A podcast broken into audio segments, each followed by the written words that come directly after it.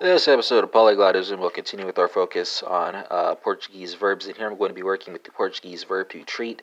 And for listeners conversant in Spanish, French, Dutch, German, Italian, Norwegian, Swedish, Danish, uh, and uh, uh I, I, I, think I mentioned Spanish, yeah. Uh, there'll be translations and spellings for you as well, so folks conversant in any of those languages can make the connections that they want to make.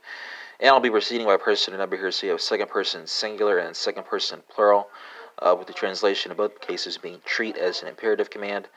Uh, so Portuguese folks will take us away here, and that's going to be uh, trata and tratai.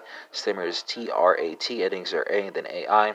French folks, let's go from Portuguese to French. It's going to be uh, traiter and traitez, right? So stammer is T R A I T, endings are E then easy. Dutch folks, let's go from French to Dutch. It's going to be uh, behandel, right? Spelled uh, B E H A N D E L.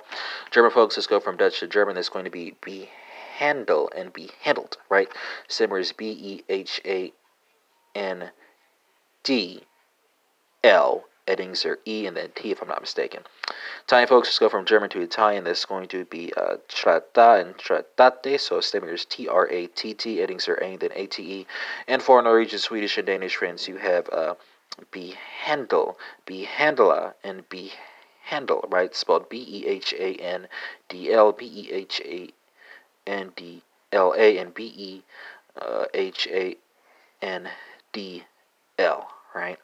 Uh, Spanish folks are working with uh, tratar, so uh, trata and tratad, right? Stammer is a T R A T, endings are A then A D, if I'm not mistaken. Check me on the Vosotros. Check me on the Vosotros, because, you know, uh, I don't really work with it all that often.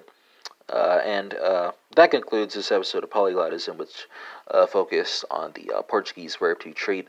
And we had comparisons to Spanish, French, Dutch, German, Italian, Norwegian, Swedish, Danish, and this episode is in English, so that's 10 for you right there.